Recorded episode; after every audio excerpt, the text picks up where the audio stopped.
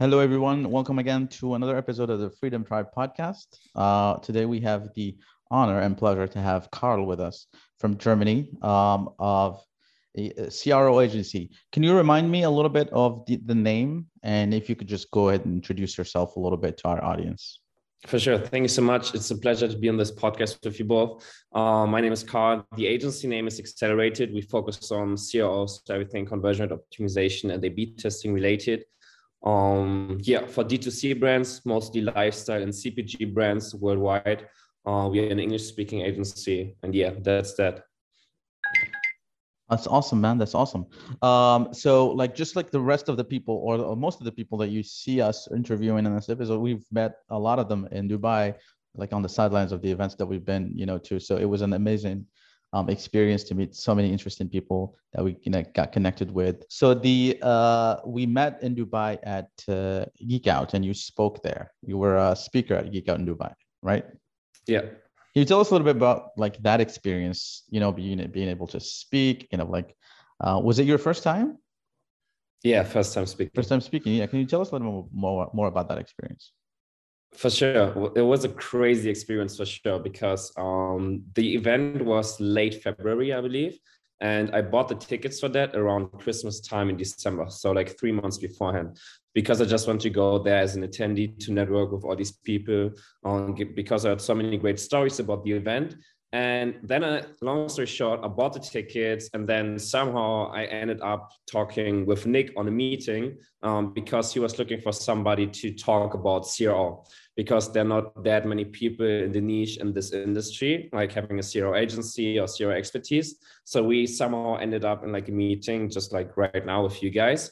And then we talked about the topic, and um, yeah, that's pretty much how we got landed as a speaker and the gig and then um, my co-founder and I were really, really excited. And for us, um, it was a really, really quick discussion that I'm going to be on stage because he's not, he doesn't really like to be uh, the front face of the agency. He's rather like behind the scenes guy and then we basically prepared like the one one and a half months for this talk. So like rehearsing the keynote finishing up with nick. Um, he's been giving a lot of input and feedback. So that was really really helpful.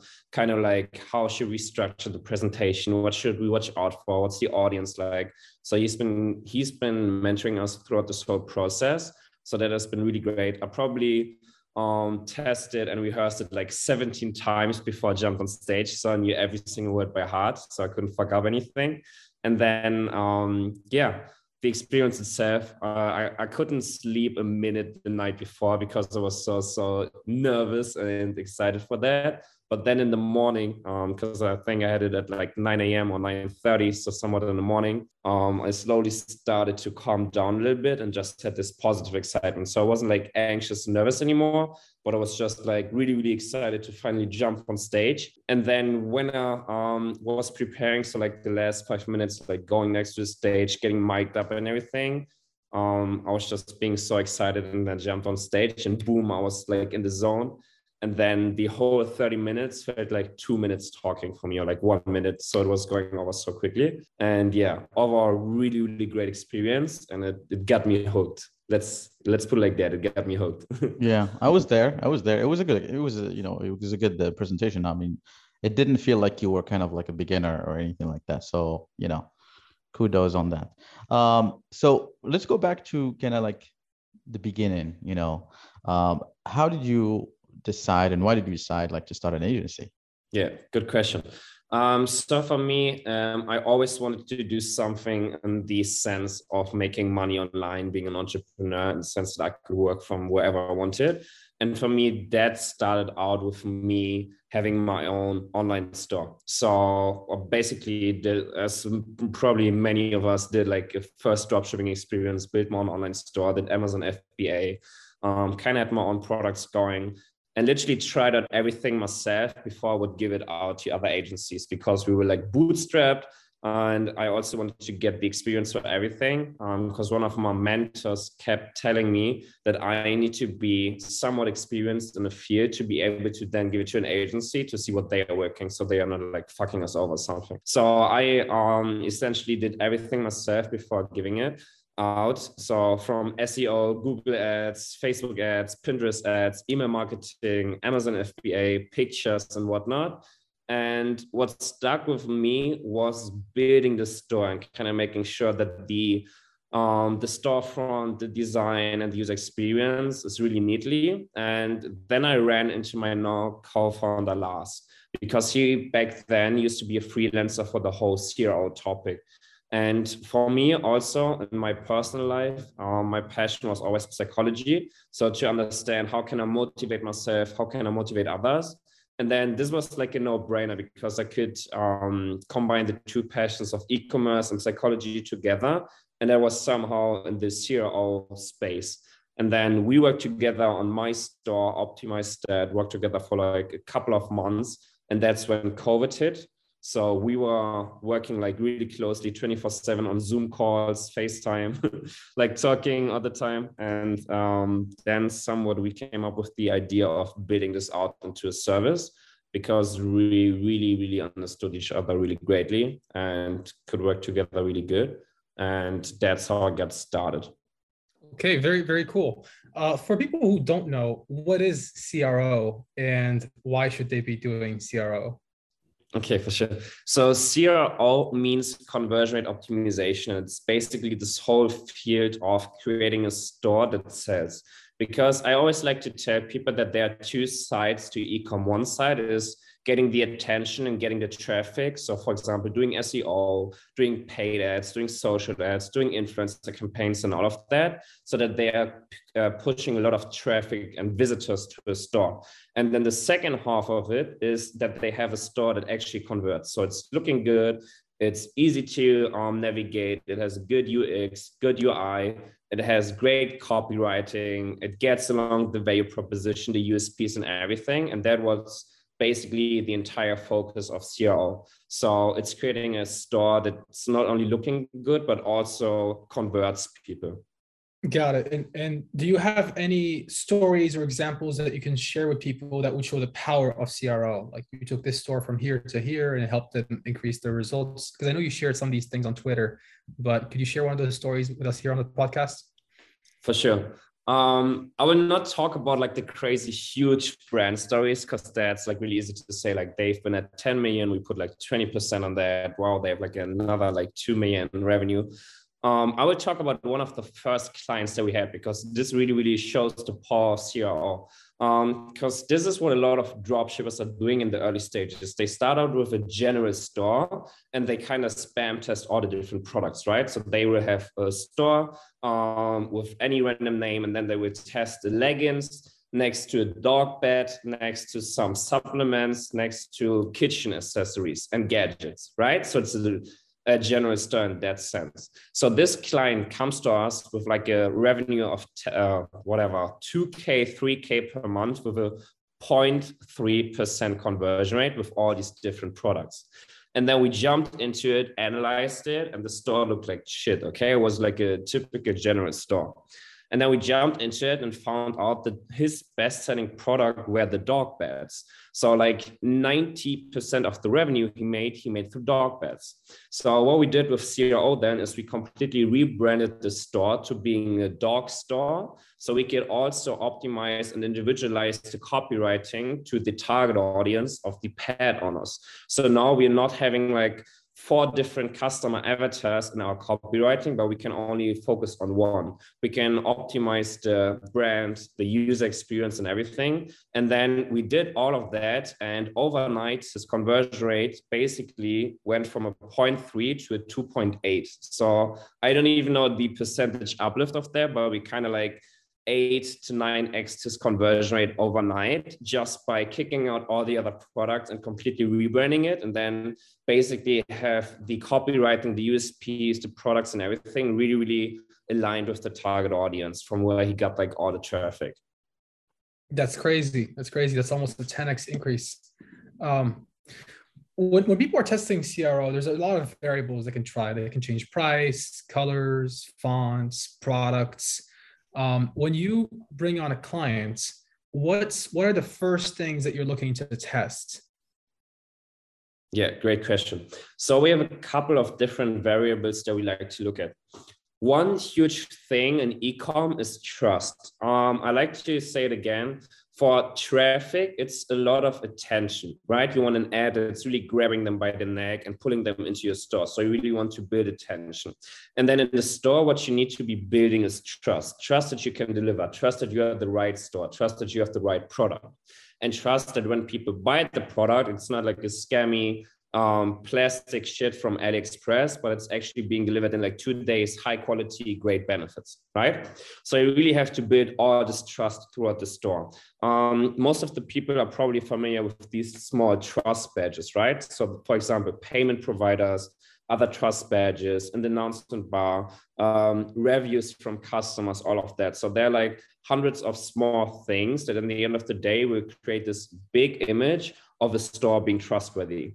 I mean, for you, you wouldn't go on a store and like analyze all of that, but you're just getting a feeling somewhat from your gut telling you this store is trustworthy or it isn't, right? So you just have the feeling intentional if you would buy from it or not, because there are always some elements either way creating the trust or giving the vibe of being a scammy store. So that's like a huge thing of making trustworthy.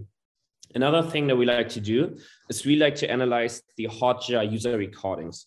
So Hotjar is an application that you can really easily integrate with Shopify, and it basically screen captures what users are doing on your store. So let's say you're pushing Facebook traffic to your store, you're getting like 100 visits, and then you're getting all these videos. So video number one, maybe two minutes, video number two, maybe 10 minutes, and so on and so on. So you can really easily understand the customer journey that the people have throughout your store. You may be pushing them to landing page, and then they go to product page, then home page, then about us page, then product page, and then they buy, right? So you, you can um, understand the customer journey that they are having. And then what we like to focus on is during the customer journey, are we answering all their questions that they have in mind, right? So from the ad they're getting on the landing page. On the landing page, the question might be for them, what's in it for me? Why this store and not a competitor? Why should I buy this product, right? So you have to answer all these questions. Then they may get to the product page and put the product to the cart. And then the next question they have in mind is, okay, when I buy now, right, in the cart drawer, when I buy now, with can I pay with my Amex? Um, what logistics provider may they be shipping with? how long will it take right so when you're buying in the holiday season or christmas season like is this being delivered on time so they have all these questions in their mind at like different steps in their customer journey and what we want to do is we want to reduce friction throughout the customer journey and basically answer all these questions. So those would be like the biggest things that we like to watch out first. So it's not like changing the button color from green to red and all of these like typical A/B tests that most of people talk about, but rather about like creating the trust trust with like small elements and then also focus a lot on the copywriting and getting across the value proposition and USPs of the product and answering all the questions throughout the customer journey. Wow, wow, it makes a lot of sense. Um, so when people think about conversion rate optimization, if they're beginners, they think, oh, I'm just gonna put on the scarcity, urgency, hurrify, uh, kind of a thing on my store. Does that still work in 2022? Do like these countdown timers still work? Great question.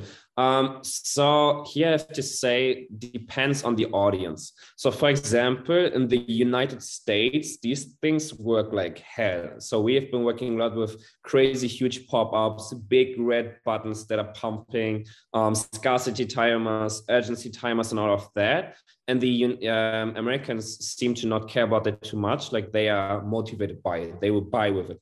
But for example, if we try that in European countries, especially in Germany, the people here are so skeptical that when they see one pop up or one of these scarcity timers, they tend to be scared away by it, right? So you really nowadays you really have to watch out for the audience that you're doing it with. Also because a lot of people tend to catch up with this whole trend of drop shipping and everything. So they are a bit more attentive and a bit more cautious about where they buy online.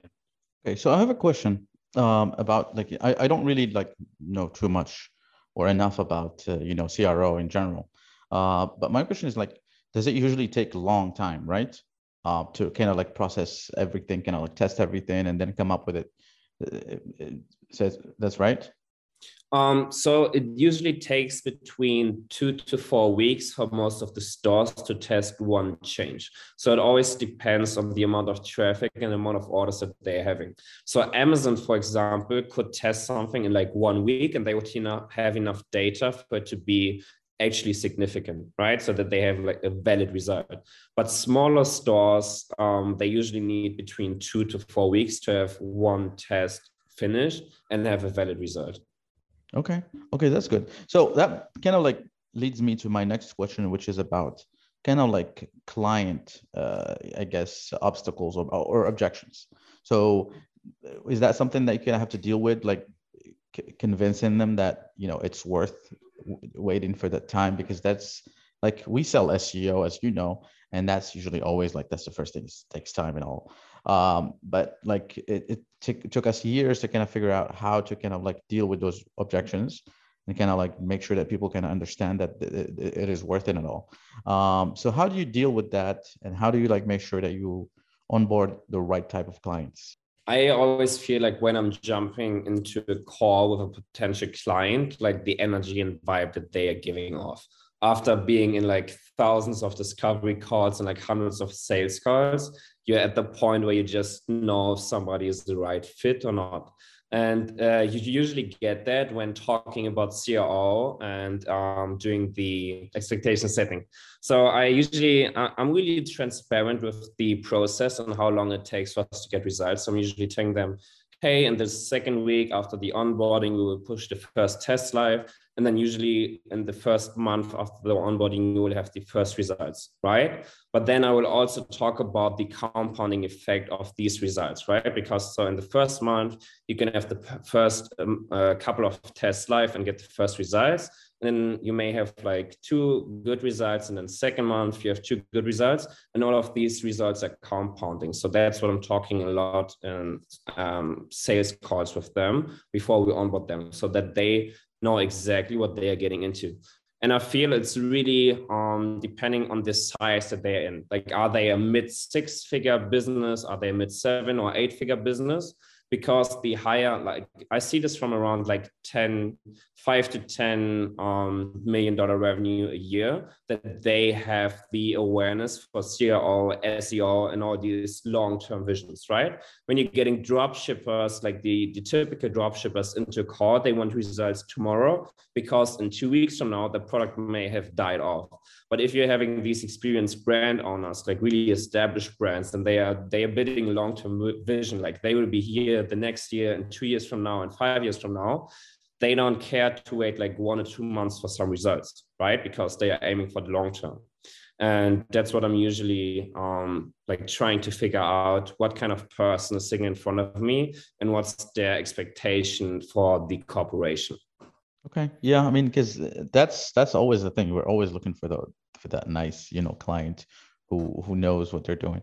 And like for us, it was always about trying to find um people with a certain you know like uh revenue numbers you know you know 5 million 10 million. But um do you is is it just about that or is it something else that you look at other than just like the, the revenue numbers? Uh, because you know there we do have some who who are who have big like these medium and sized medium sized businesses that, that may be doing 10 million above but they might be something else that might not make them a good fit to work with you know with you guys or with us you know like with with, with an agency so what are you pointing at exactly? Well, like, is it there's there something else that you look at other than like the the revenue numbers? Is there another criteria that you look at before kind of onboarding a client? Um, usually, how they talk about working together with agencies in general, and um, like their personal vibe. Um, so I don't need to have somebody who's like really extroverted and really happy and high energetic, but just like the vibe that they're giving off. If they're coming into the call and telling me we worked with 10 CRO agencies and they all have been shit, like I know that we are also going to be shit for him because that's just the way that he looks at agencies. So I wouldn't take him on as a client. But if he comes on, he's rather chill, relaxed, and he knows exactly what he wants. He really knows his numbers and where he wants to take them. And then he's just trying to figure out if we're like the right vehicle and the right partner for him to get him where he wants to be. That's like the type of client that I'm looking for. when when does CRO start becoming important? Is it after you've made 100k a month, 250k a month, 500k a month, or is it as early as 10k a month for an ecom business? When does CRO become important? It's really individual for um, the scale that you're at. If you're at 250k with like three, four percent conversion rate, and you're able to scale profitably, you don't necessarily need to touch CRO. But for most of the e-com businesses the real auditing, audit, audit, auditing um, you need to be somewhere between 250 to 500k a month, where it actually makes start uh, makes sense to start with CRO and A/B testing all the micro and macro changes that you're having on the store. Um, before that, I would rather focus on pushing the budget into the ad spend or investing into um, anything else than CRO. Because before that, you need to optimize your product market fit, messaging, ad strategy, and everything. And then CRO is rather something that you would have to look at when you're around the 250 to 500K mark per month. Got it. And, and does traffic source make a difference? Like, does Google traffic is, is different from Facebook traffic? Do you guys deal uh, or handle those kind of visitors differently when you're looking at CRO? For sure. Um, so what we tend to see is that, for example, TikTok traffic is converting like shit. So most of TikTok traffic is converting somewhere between 0.3 to maybe 1%, like the paid TikTok traffic, organic somewhat in the same range. Google traffic is insane. Like Google traffic usually has conversion rates between 5 to 10%. And then Facebook and Instagram are somewhere between like two to six percent and that's and then you have some kind of organic traffic and email traffic that's also converting like crazy and that usually and then like the way that you mix those channels then translates into the overall conversion rate that you have but what we suggest is looking at all of these traffic sources individually. So the way that you build out the landing pages and the storefront that you show them, like look at them individually. Because TikTok traffic and the audience that you're pushing from TikTok has a completely different attention span and the way that they are interacting with the store than somebody that will be looking you up on Google because TikTok is like so visual, so fast paced. They don't read much. They just like scrolling to it really, really quickly. And therefore, you should build out really, really visual content pieces for them. For example, the landing page or product page with a lot of GIFs, animations, and something that's like catching the eye. But then for like Google traffic, they are already, they have the product awareness, brand awareness. They are searching for the product. They know they need a solution. So they are far further ahead in the customer journey and awareness process. And that's where you can have more educational content and focus more on the more lengthier copywriting, for example. And one thing on top of like the different traffic sources that we like to look at if is it a new user or is it a returning user? Because returning users tend to look at the store differently so we can show them different content for example. And that's also a huge point uh, that most people are missing. Okay this is this is pretty cool. Um pretty interesting um so like i think my question here would be or my next question here would be about uh just the agency part like the operations that you guys do. Um sales like how do you guys do sales? How do you like you know like find you know prospects and how do you close them? How is that like process look like? For sure. Um so we used to be 100% inbound leads only so just through our partnerships with other agencies and friends from clients that would uh, be referred to us this changed in the beginning of this year where I started to take um, content and Twitter more seriously and I build out these channels. So I never hard pitch anywhere or something. I'm just pushing out a lot of highly, highly valuable content. And that's then attracting people that want to work with us. So that's what I'm doing on Twitter. And that has been working insanely well because I'm just giving out everything for free. Like I'm giving out landing page frameworks, best practices, A B tests that we've run, quick wins for CRO um, the way that even the way that we have the process set up and analyze things for how we would change them, or we do free audits for some stores, for example, and that's just organically attracting people that want to work with us because they can see that we have the expertise to deliver. So we are not doing any type of cold outreach with email, calls, messages whatsoever. We're just basically building these this demand engine where people see the content or they are being referred from other people that have seen the content. And then they come to either my Twitter, send me a DM, or they directly book a call. And then through the network or the Twitter, um, where we're getting the leads and then they're booking a call. I then basically schedule a discovery call with them to look over their individual business case, look over, over their numbers, their KPIs, and everything. And then I'm basically taking it from there when they're qualified. So if they're hitting like the right threshold, and if they're hitting all the KPIs. So, for example, if somebody's coming into my room uh, in my Zoom room with like a 5% conversion rate at 500K revenue, I would say, bro, you don't need to do CRO. Like you're highly profitable, just scale more and then afterwards maybe come back. And so I'm looking for the right people where I see the potential to help them scale with CRO and, for example, maybe make their traffic more profitable. Yeah, that, that sounds sounds really interesting. Are most of your clients out of Germany or in, in US, different countries? it's really really spread around the globe so we have a couple of clients in germany we are building a lot of clients in the netherlands. I don't know where all of these people are coming from but there's like a huge ecom uh, network in the netherlands where we are just onboarding store after store after store. And then we have some clients in the us and australia is also a hotspot for ecom that's just growing where we're also onboarding a couple of new clients. So that's mostly like the hotspots operations wise um how does it you know like uh, look like um like the team you know like uh, the uh, what do we call it? Uh, do you have account managers? Um do you just like handle what do you do specifically? Uh, do you just handle sales or operations? What is it that you do? And how like the the, the, the whole structure of the agency look like yeah. Um, so regarding agency structure, we got really inspired by special forces and also by a lot of the um, content and input that Nick has been giving regarding the pod structure. So the, we, the way that we structure the agency is that we work with different levels uh, regarding the hierarchy. And then on the um, lowest level, we have these pod structures. And a pod is basically a small unit team where we have one full-time employee for every part of the process. So, for example, we would have on one pod a data analyst, a CRO strategist, project manager, designer, copywriter, and then developer. So that basically with one person for every part of the process, and then they're just giving like the task and the work to the next person in the process. And then one of these pods are handling somewhere between like eight to 12 client regarding on the client size. So we have a couple of pods at the bottom. Then we having like project manager slash team leads overlooking these pods and then we are having the C levels, and then we are having the managing directors. So um, that's basically the overview of the agency. And then we have the reporting between these different structures. So the data analysts, CRO strategists, all of these people in the pods report directly to the team leads. They report to the C levels, and they report to us. So that's how we're overlooking everything. Um, for me personally, my role in the agency is everything regarding business development.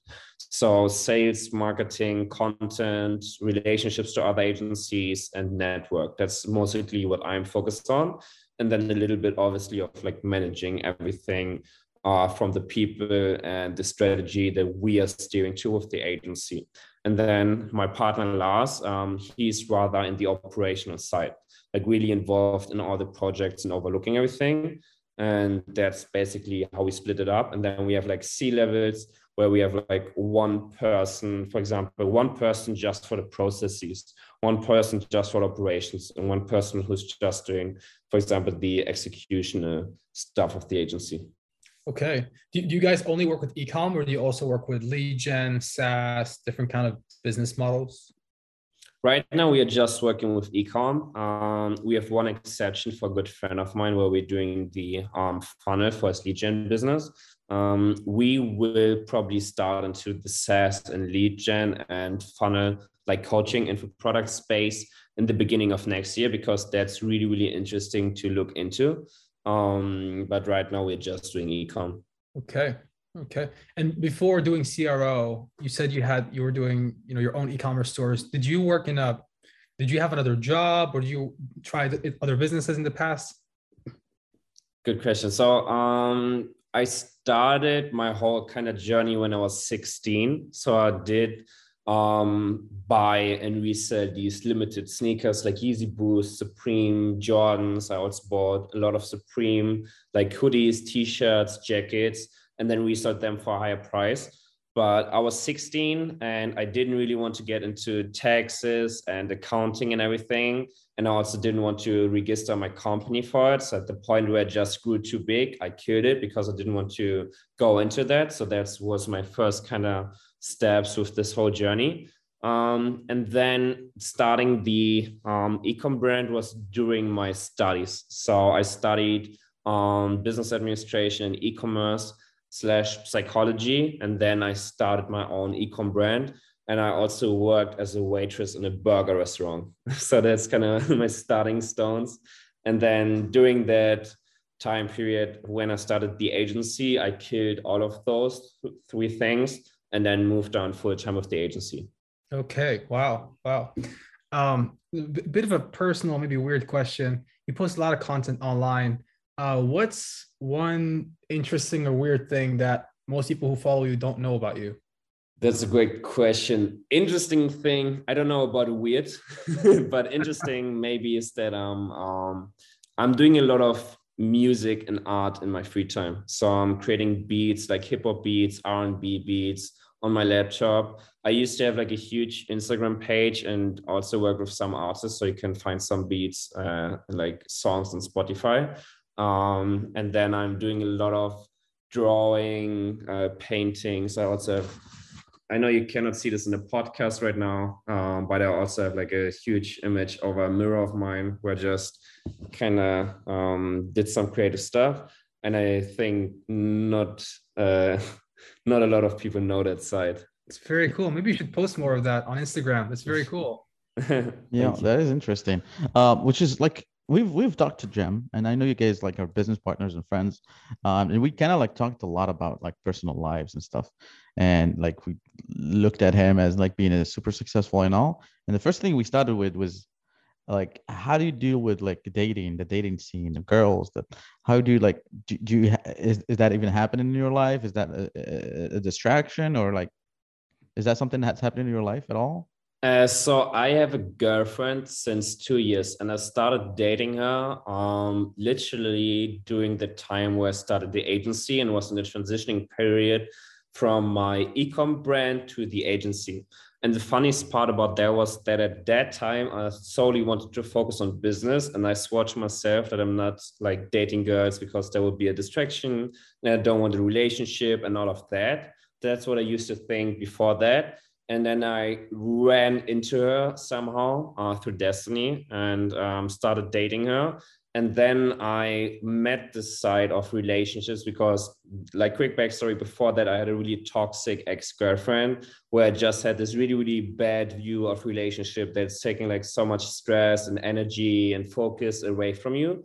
Um, but with this relationship, what I'm finding is that it can be really, really supportive in times where it gets hard with with the entrepreneurship side. And i feel like not a lot of people talk about this side from entrepreneurship and um, all of this making money online having an agency having an e-com business uh, doing a SaaS whatsoever is that there are so many uncertainties and struggles in this um, kind of way that we're living and that's where i found having a relationship and a person that you trust can be really really supportive. So i'm not into dating. I wouldn't get into dating or flirting or whatsoever right now if i wouldn't have a girlfriend because then i would focus like 100% just on the business. Um, but uh, that way i'm really really happy happy how things played out. That's good. Yeah good for you man. Congratulations at least uh, so you don't have to you don't have to worry about you know like dating and you know get, be distracted. Because i've you know been married for so long you know like 16 years.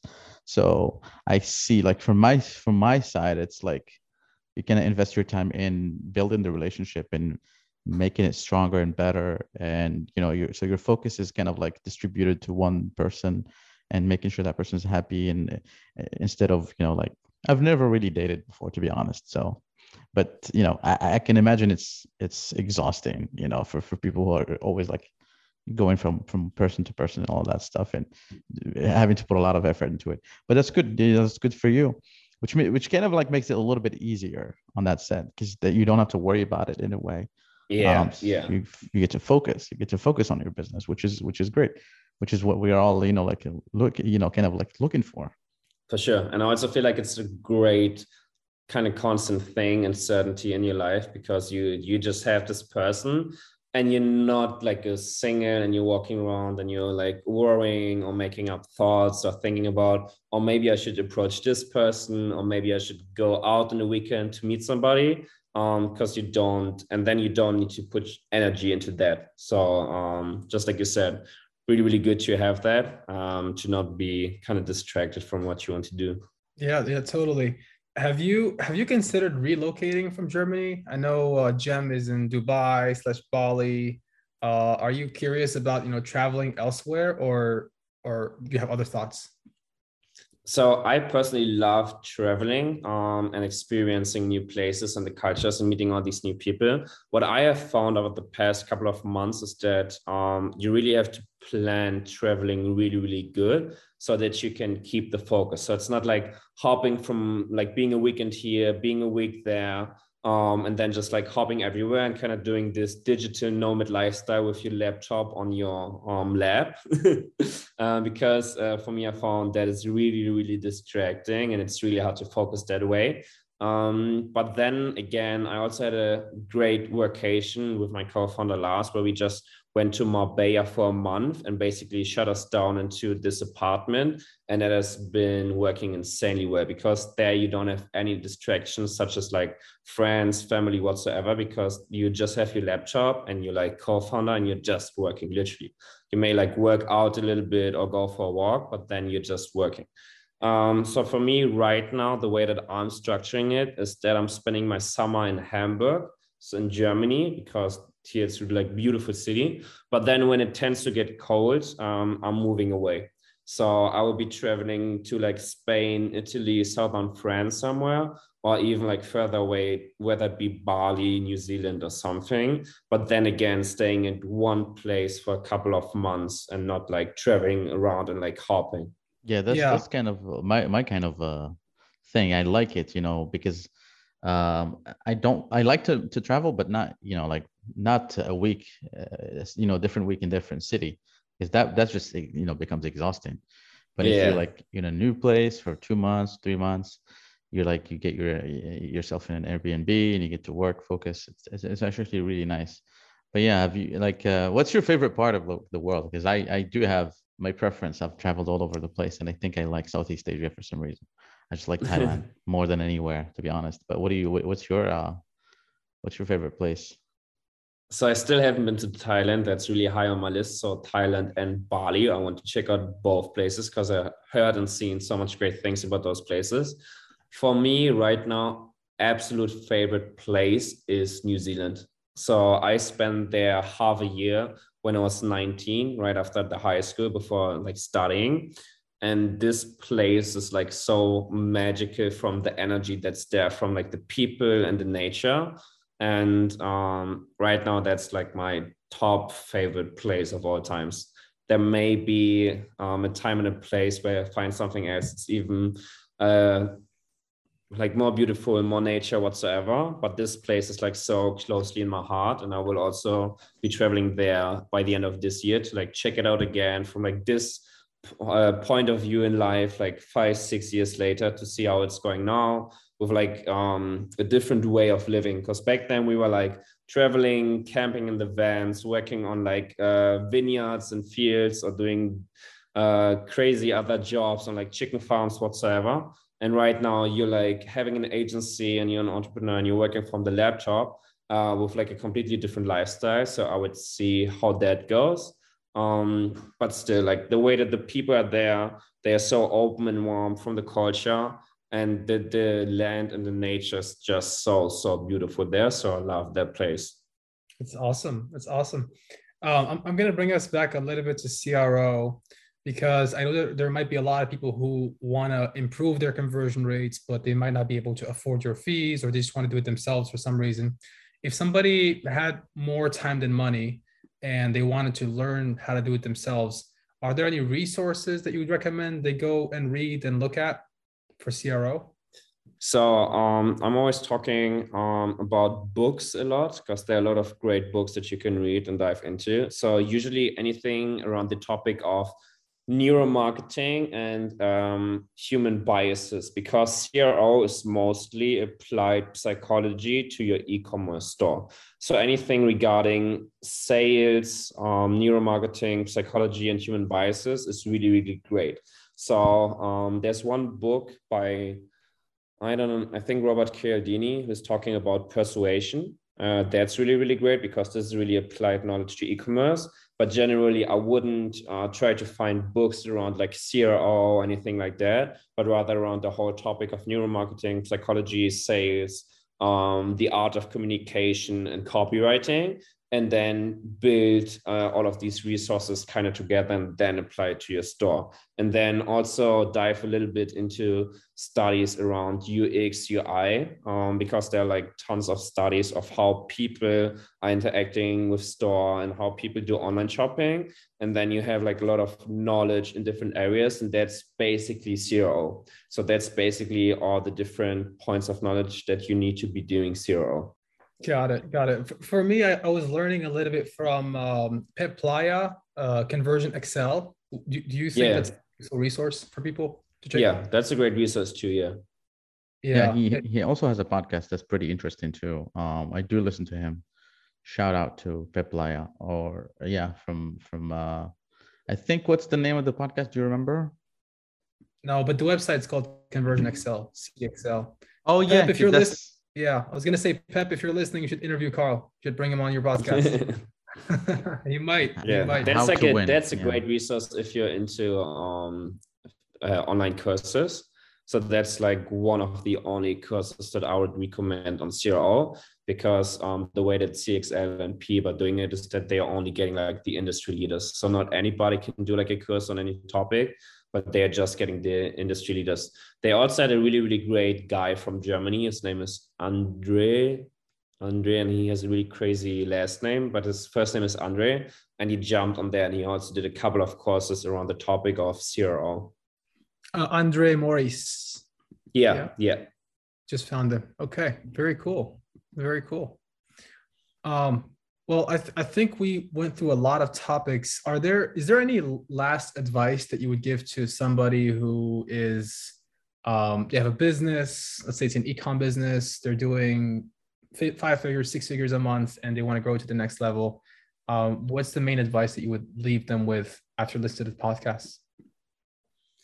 Um, main advice is to spend some time and energy on their store too, and not only focusing all the time, energy, and money on the ads. Because most of people are really, really great at doing great marketing, and then they get a bunch of traffic, but then they have a shitty website or landing page, and it's not converting Mm-hmm. and, and there's like a really really easy way for this to just like take what works in the marketing regarding copywriting and the way that they do the ads and the psychology behind it with the target audience and then apply it to the store too.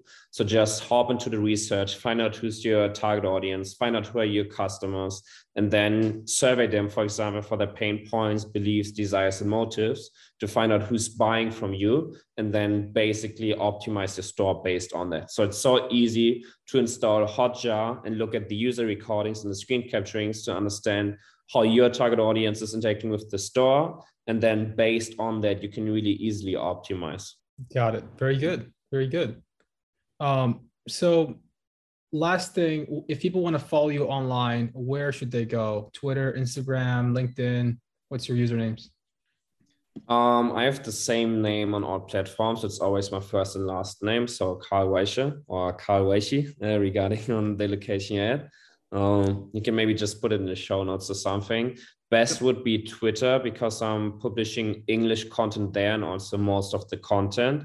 Um, a mixture of like short bites that's really easily digestible for like quick wins, and then also mid to long form articles on how to actually do CRO. So Twitter is your best bet. Um, feel free to follow me on Instagram, posting a bit of private stuff there with a mix of CRO advice. Um, yeah. Okay. Well, Carl, thank you for being on the Freedom Tribe. Thank you so thank much, you, guys. Really thank you, Carl. It. Yep. Thank you, Carl, so much.